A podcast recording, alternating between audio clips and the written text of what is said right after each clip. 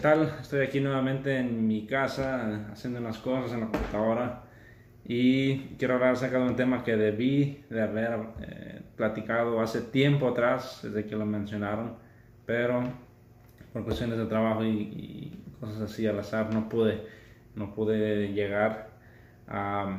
tengo que agradecerle a Ernesto Landa Romero, saludos si me ves, por recomendarme ese tema y ojalá... Eh, trate de explicarlo y trate de que se entienda.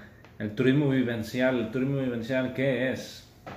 El turismo vivencial es la manera de turismo donde nada más se enfoca uno en la actividad principal a la que va, sino que también tratas de experimentar y de conocer todo lo que engloba el destino o la ciudad a donde vayas.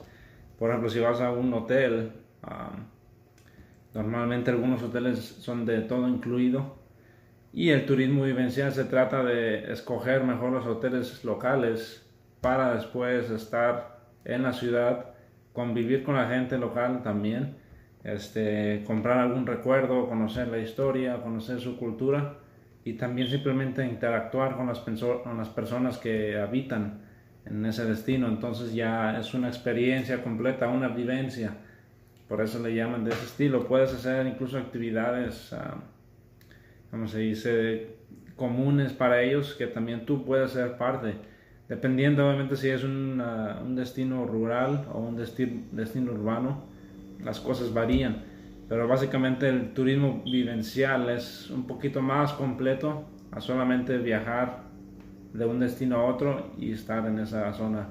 Incluso durante el trayecto hacia el destino es cuando puedes aprovechar y hacer actividades que no pensabas hacer, que aumentan a la vivencia de tu experiencia turística. Entonces el turismo vivencial yo tengo la certeza de que va a crecer durante más años por todo lo de la pandemia, por cómo la gente ya prefiere investigar lugares más discretos o tan siquiera quiere expandirse más a lo que solamente la agencia de viajes eh, o incluso ellos mismos hayan agendado. Entonces es un buen tema, la verdad. Gracias Ernesto otra vez por recomendarlo y nos vemos en el siguiente video.